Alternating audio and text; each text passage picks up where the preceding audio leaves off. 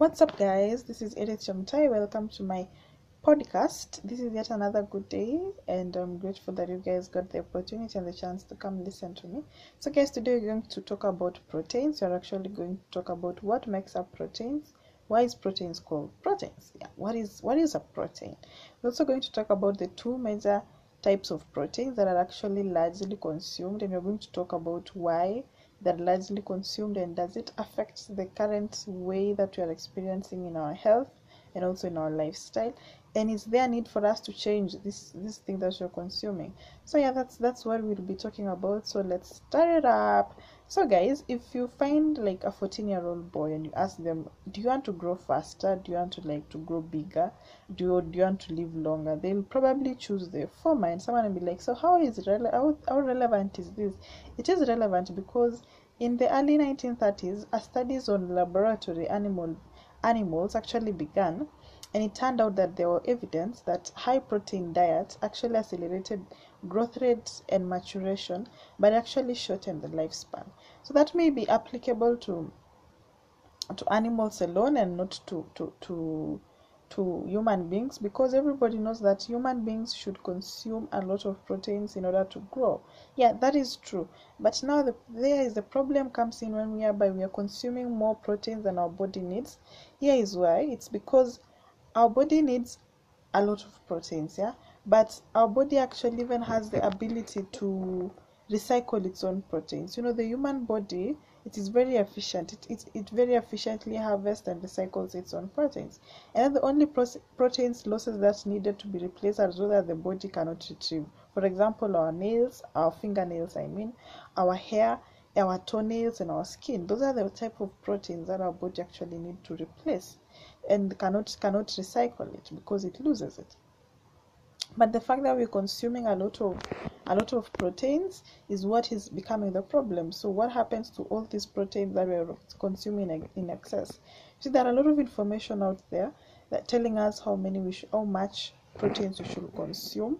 Because there's a there's a scientist who say that men who are muscular are actually consuming around 120 grams of proteins per day. And that conclusion of that research actually. The conclusion of that research made very many people to actually obsess be obsessed over like taking a lot of proteins in order to build their muscles or to build their to be muscular just like these muscular men. At the same time we're hearing that the doctors are saying that you should consume uh, an, an average of 0.35 grams you know of proteins per, per per day. That is what your body actually needs and this is actually more than the recommended 30 grams you know or day minimum requirement and it works out to around 60 to 7 to 170 60 grams for a 170 pound man and around 45 grams for a 128 pound woman. So even so the average life or the average proteins that people still eat on a daily basis even with knowing this that they still eat 100 to 130 grams per day of proteins. And you'll ask me is that a problem? Yeah you know i've been i drink a lot of milk. I, I eat meat. I, I do beans. I do eggs. I do i do cheese. I do butter. How how is this bad for me you know? Most of the proteins that people are actually eating they come from animals and these animal source proteins they're actually loaded with calories and cholesterol sorry and fats. And because fat is well hidden many people don't realize that meat and dairy products average around 50 to 85 percent of the calories as fat calories. So excess fat and cholesterol and especially saturated fats they're actually known for their atherosclerosis promotion which effects which lead to the narrowing hardening and increasing of plaques in vital oxygen carrying arteries and the process accelerates aging and shortens the lifespan of someone. Another thing that happens that a high protein diet actually cuts endurance. You see athletes in the past they actually told that they need a lot of proteins for them to build stronger muscles. But that's not the case. When you take high proteins it actually cuts on your endurance. So athletes nowadays are actually loaded with complex carbohydrates rather than with proteins the importance of loading them with complex carbohydrates that it allows for prolonged prolonged breakdown of these carbohydrates so that they do not be such, you know fluctuation of sugar or, or pressure or we can say sugar in their bloodstream. So it, and you know when there's a lot of rise in sugar in your bloodstream what happens is that the, there is actually release of insulin and insulin can will now normalize the sugar levels in your bloodstream but sometimes it even lowers it below the normal and you feel fatigued. And now if you're an athlete and you're having such a condition you will not be able to perform. So for you to have a higher endurance you have to make sure that you're compl- you are actually consuming complex carbohydrates. Another thing is that excess protein actually places an added burden to the kidney. You see kidney disease is increasingly common with the people who are actually consuming the western diets. And it is it is it is actually the western diet that is implicated to be causing these kidney diseases another thing is the high intake of animal promo- proteins actually promotes the growth of several cancers. And that has that has been researched and that has been known. And I think is that high animal protein diets they're actually associated with osteopro osteoporosis. You know, we had actually talked about uh, osteoporosis. It is a disease whereby the body uses uses calcium from the bones to actually continue with its uh, breakdown or processing. You see, the processing of proteins actually by the kidney it requires calcium, so much of which is leached from the bones. Yeah, that is what I was actually explaining. Because if you are taking proteins and there are no calcium, which are enough in your body to break it down or to process it, where will your body get calcium from the bones? And another thing is that the average age of sexual maturity of teenagers, girls, has actually declined from 16.3 years to 11.9 years from in the year 1850 to 1995 and so the the meat the meat centered you know diet is actually what is implicated. And those are just but other but a few of the reasons why you should actually lower your protein intake. And another thing you'll ask me is that don't children actually need extra proteins? Yes they do. They actually do especially during the periods of rapid growth. But the moment children have grown to a, to a certain age, you should reduce the number of, of protein that they consume. So the RDA of 0.35 grams per pound of body weight works out to 17 grams of protein a day for a 50 pound child, a little more than half an ounce. So since children in the Western cultures or people being raised in the Western cultures eat the same high protein diet as adults do, there is very little concern for not getting enough protein. So the problem may well be the other side of question, accumulating Evidence suggests that children eating high fat and protein diets tend to grow bigger and develop faster. But the question you're asking with knowing the information that I said earlier that proteins actually increases increases the uh, growth rate and maturation, but it reduces the lifespan. So my question is, do these children who are actually developing faster and growing bigger, are they paying the price of a shortened life? You see, you might be feeding kids all these proteins and enjoying the fact that they're growing bigger, they're actually growing faster. But are they paying that price of doing all that in an accelerated manner with a shortened life? You know, there's nothing that is too good or good that does not have a, a bad side. So that is a bad side. But what of the amino acid ag- arguments? You know, proteins are actually made of some 20 amino acids. So while your body is able to actually uh, manufacture 12 of these man- um, like amino acids, the eight amino acids that are that are, your body can't actually manufacture, they have been demonstrated to be essential for adults. So they have to be provided by the diet. So people used to believe that they have to eat meat and they actually have to, to, to eat to take a lot of dairy products in order to actually supply these essential amino acids.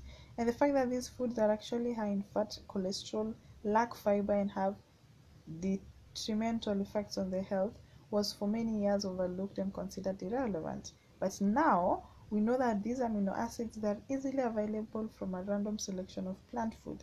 This has actually been shown in dietary patterns around the world, and the staple food of in Caribbean countries is black beans and rice. So the amino acids low in, low in rice are found in beans and vice versa. So the same is true for corn tortillas and pinto beans in Mexicans, and the rice and soybeans relied on by the Chinese. So the Western world is actually taking the fresh look at plant food because you know plant food, a lot of plant food give us a lot of proteins that are actually better than what are being given by the animal animal uh, protein. So number one, uh, the, the one other thing that I want to tell you that is uh, progressive nutrition actually is actually getting 10% of daily calories as proteins even on a total vegetarian diet getting this much pro- protein is actually obviously not a problem. And in fact when enough calories are available from a variety of unrefined plant food it is impossible to create a protein de- deficiency. So when it's im- impossible to create a protein deficiency it means that you're actually able to maintain your body on the right on the right balance you see? And it's time to actually bury all these myths that you're you're hearing about proteins and you catch up with the times. With proteins as much else in with proteins as with much else in life too much is good thing is as a bad thing you know. And there's a lot of progress there's a lot of education there's a lot of information out there enabling you to understand what is good for you right now what is right what is what is the correct thing you know. So the protein of the protein myth states that it actually says that uh, you know having food like uh, the word protein having food like beef eggs milk cheese is is the best and advertisers actually spend millions each year making certain that we feel that the following the food you know the beef the eggs the milk the cheese they're indispensable for for good health. And the fact is animal products are not needed in a human diet at all. So people may choose to eat them for a reason of flavor habit and convenience but nobody should feel like they must eat them to get enough proteins or nutrients because you shouldn't. It isn't a must and you know plant proteins actually can supplement that because plant proteins can actually they have the potential of giving you all the things that you're missing or the amino acids that your body is missing just by consuming the plant proteins. So today i want to give you a challenge to actually stretch your boundaries on your diet and you go sample the food that you that you have or that you you, you, you can think about and and then like experiment on them experiment with a wide variety of taste and texture that is available. Like just go pick food that you you think you can enjoy and then experiment on on, on cooking cooking them or, or how you can eat them. Or if you go if you are eating out make sure you ask for foods that you know that they are good for you. So another another one of the biggest consumed protein is actually the milk. The reason i'm saying that is that uh, milk is the milk was actually called the perfect food for babies but that is actually the breast milk not any other milk. In fact babies should not be given the cow's milk. And why pe- babies should not be given the cow's milk is that allergies and asthma have reached an epidemic proportions in the world at the moment and infants not exposed to cow's milk develop far fewer allergies while those that are experienced that are exposed actually they have a lot of allergies Another thing is that babies need antibiotics found in breast milk to protect them from infectious diseases. And breast milk is actually sterile, unlike cow's milk, which is largely contaminated. And the proteins in cow's milk is suspected to being able to trigger some uh, trigger type 1 type of diabetes. We talked about that before. And despite antibiotics, infant fed formula or cow's milk, they are 70% more likely to develop diarrhea and infections when compared to babies who are exclusively fed with the breast milk. You know, and you'll be like, so after one year, you can now feed your baby with, with, with, with cow's milk. Not really. You see, for years we've been led to believe that milk is indispensable for sound health. You see, the average Westerners and the average people right now, they, they, they are being told that, however, the average people actually however they eat too much fat too much cholesterol too much protein and not enough fiber you see, everyone these days is eating a lot of that yeah. Food that do not have fiber food that have too much protein they have too much cholesterol. You see they eat they're eating things that are not very healthy for themselves. So whole milk whole milk when calculated in percentage it has actually 50% fat much of it is actually saturated and 20% proteins. It contains cholesterol that has no dietary fiber. Drinking milk puts added burden on an already overloaded metabolic system. So, here, here in my country or where I come from, traditionally this is how people consume milk. So you eat your food, you eat your food, and then when you're finished, you you you, you take your milk. It's like a, it's like now I drink. It's like a drink. When people are taking wine, so instead of taking wine, you take milk and it's been known to be healthy. It's been known to actually be healthy but now that we're getting different information and knowing that it is not that healthy. And there are a lot of things these days. There are a lot of things being labeled as like we find milk in in, in the supermarket and it's being labeled low fat milk or um, or it's actually being labeled skim milk or it's actually being labeled there are many names. Now the thing is when you find low fat milk it is an improvement over the whole milk basically that's the only thing that it is. But not as, as great as it is seems or it is advertised because the 2% fat in low fat milk is calculated from the weight of the milk and not from the calories. So by weight this milk is 87% water and 2% of fat you see? But but by calories however it is actually 30% of fat food. And so not fat milk skim milk non-fat milk or skim milk is actually the best choice for those who wish to drink milk it has no fat and is virtually cholesterol free, yet retains in some some of the same nutrients that are actually good. So what about calcium? You know, you've been told that calcium is actually good for your body. Yeah, calcium is good for your body, but that's one thing you should know that there's nothing there have never been someone who has been diagnosed with calcium deficiency. Yeah, those are importance of calcium in our body.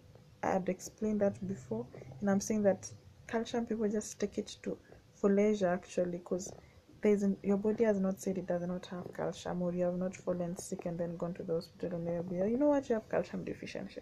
Another thing is that your body might be might also be needing calcium because it is actually the calcium in its body is, is being released or is being used. So so so it is being used by how is it being it's actually being used by bones. You see when you're when you're eating a lot of proteins it, it requires calcium to be broken down so when you take calcium, when you take proteins, a lot of proteins, they're actually leaching of your bones to get calcium so that you can use the calcium to process the proteins. So if you avoid taking a lot of proteins, then you will not be needing calcium because your body cannot go on a deficiency of calcium unless you're causing that by consuming a lot of proteins or by not eating well. So that is that is actually true. So another thing that we can talk about is is uh, is why why people actually are consuming let's say let's see what now? Meat but before we talk about that let me go through something. The dairy industry capitalizes on the concern about osteoporosis that's what i was still talking and it pushes its products beyond all reason. For example you know when when a dairy company actually wants to sell it actually pushes it uses calcium a lot International studies have shown that high calcium intake does not necessarily ensure or protect against osteoporosis. And this is actually known because when you look at countries that are highly consuming milk, high consumers of milk, and those countries that do not consume milk, they they, they, they are diff- they are very different. You see, cultures with actually the highest milk consumption, they have the highest rates of this disease called osteoporosis a disease rarely found in non-milk drinking countries. While milk carries plenty of calcium, its relatively high protein content, when added to the large amount of protein consumed in a form of meat, fowl, or fish, actually leaches calcium from the bones and as, and as it begins to met- metabolize. Another thing is that only 25 to 30 percent of the calcium in milk is actually consumed to your body. And then you'll be like, what? And that is not all. It continues because you see, the incidence of coronary heart diseases in the world right now is much big, bigger in, than in non-milk drinking cultures. You see, if you compare like the North America and, and a place like uh, like like where the people don't consume a lot of milk, you'll find that in North America there are a lot of incidents of heart, heart attack, while in the other countries there are no.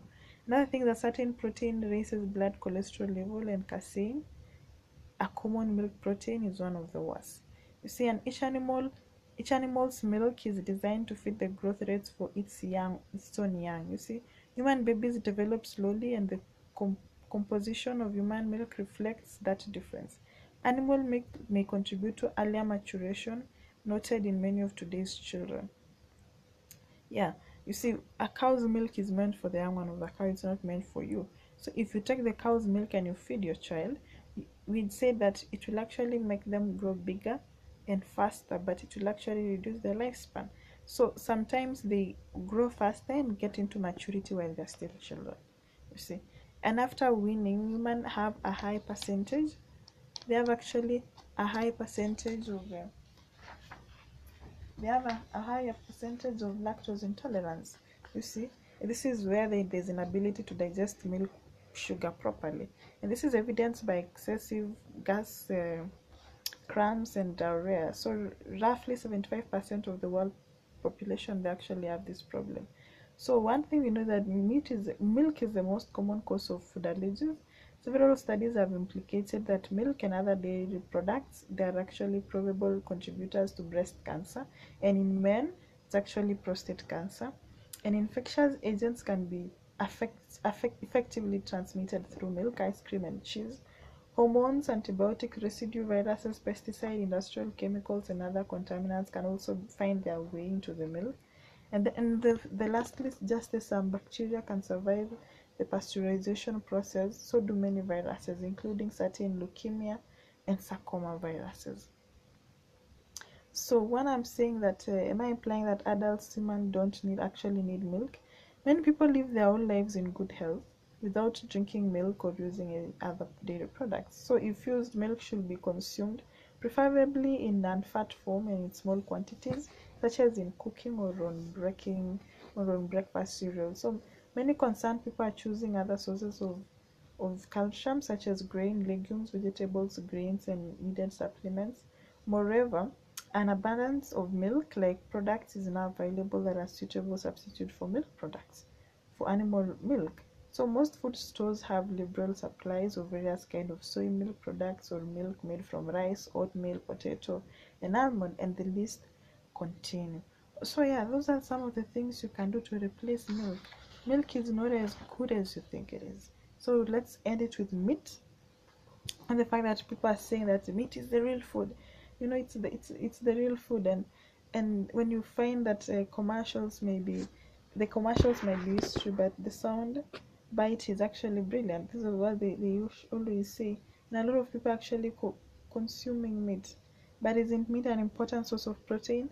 Meat is actually a nutritious source of protein but it carries a, along a lot of number of, of problems. For one thing most people overestimate their protein needs. The recommended daily allowance that is the RDA for proteins is generally adequate to 45 to 60 grams. Most people actually, however, consume two to three times that much. And these excessive amounts of proteins that are hard on kidney promotes gout and causes and actually causes calcium to be leached from the bones. And even bigger problem is is the heavy dose of fat, most saturated, mostly saturated and cholesterol. So scientists' research has overwhelming implication to a rich diet as major culprit of today's Western diseases, and the rich food that are doing us in in in in this way they are actually mostly animal products such as meat, eggs, and the dairy products. So while we are we are saying that the meat is bad and, and we're trying to to change, we should actually understand what is going on because the trouble is, well, the human body is actually able to nourish itself on animal food it lacks protective against it actually lacks protection against a large amount of fat and cholesterol. So excessive fats and cholesterol they actually stack up in the bloodstream and begin attaching themselves to the lining of the blood vessels. And then gradually over time, arteries began to thicken, they narrow, they plague forms, and atherosclerosis has actually established itself and it's the onset. And as a result, blood supplies to vital organs diminishes or gets cut off. And then the stage is set to for many of today's killer diseases, such as the heart disease, hypertension, strokes, diabetes, and several types of cancer, that is what happens. Because because consuming of all these proteins is, is it's not as good, it's not as safe as we as we thought. So Americans have always eaten meat. Where all this problem right now? So you see, all these problems are coming in right now because there's a turn of events or a turn of the century. We don't have many of these atherosclerosis related diseases because in the 90s we didn't eat meat two or three times a day as we do now another thing is that we also raised our and they they raise the animals differently. They do not raise the animals as we do today. There were no injections today. We are injecting them. We are putting into too much too much fattening for them too much too much food for, for our for our animals. Another thing is that Animals ingest and store chemicals in their bodies from the fertilizer from fertilizers to their pests and pesticides and used on their food. Hormones, antibiotics, and other chemicals are routinely administered to animals in intensively confinement system to mask risk and diseases and to speed up growth. so residue of these contaminants they actually find themselves in the food chain they actually find yourself in your plate so am i suggesting that a meat life life is better yeah it is better but it is it's always up to you to what you decide to actually actually choose. You see? And um, all these things that people can do is reduce protein intake and, and actually live a better a better life. Because you see if you decide to put all these proteins aside and actually proteins that are not good for you reduce the consumption of proteins it will be good for you. But proteins are good for your health. They're actually bodybuilding but at what quantities are proteins required for your body. Before you start cutting off do that research. Find out that what how many quantities of proteins do you need does your body need right? And then you can cut down on the consumption of proteins and decide you know i'm not going to take all these proteins anymore because the more you take proteins the more you are exerting pressure on your kidney and the more your, cal- your, your bones are leaching calcium. And the more you also get that excessive proteins being stored out as fat so the more you're also getting fat. So all these are intertwined. I hope you're realizing a pattern that in all these topics that i've talked there's a pattern that is starting to form. Yeah i hope when we are ending it you'll have realized the pattern but if not you make sure that you tune into the last episode so that i can join the pattern for you. Anyway guys it's been a pleasure. Have a good night or a good day. Bye bye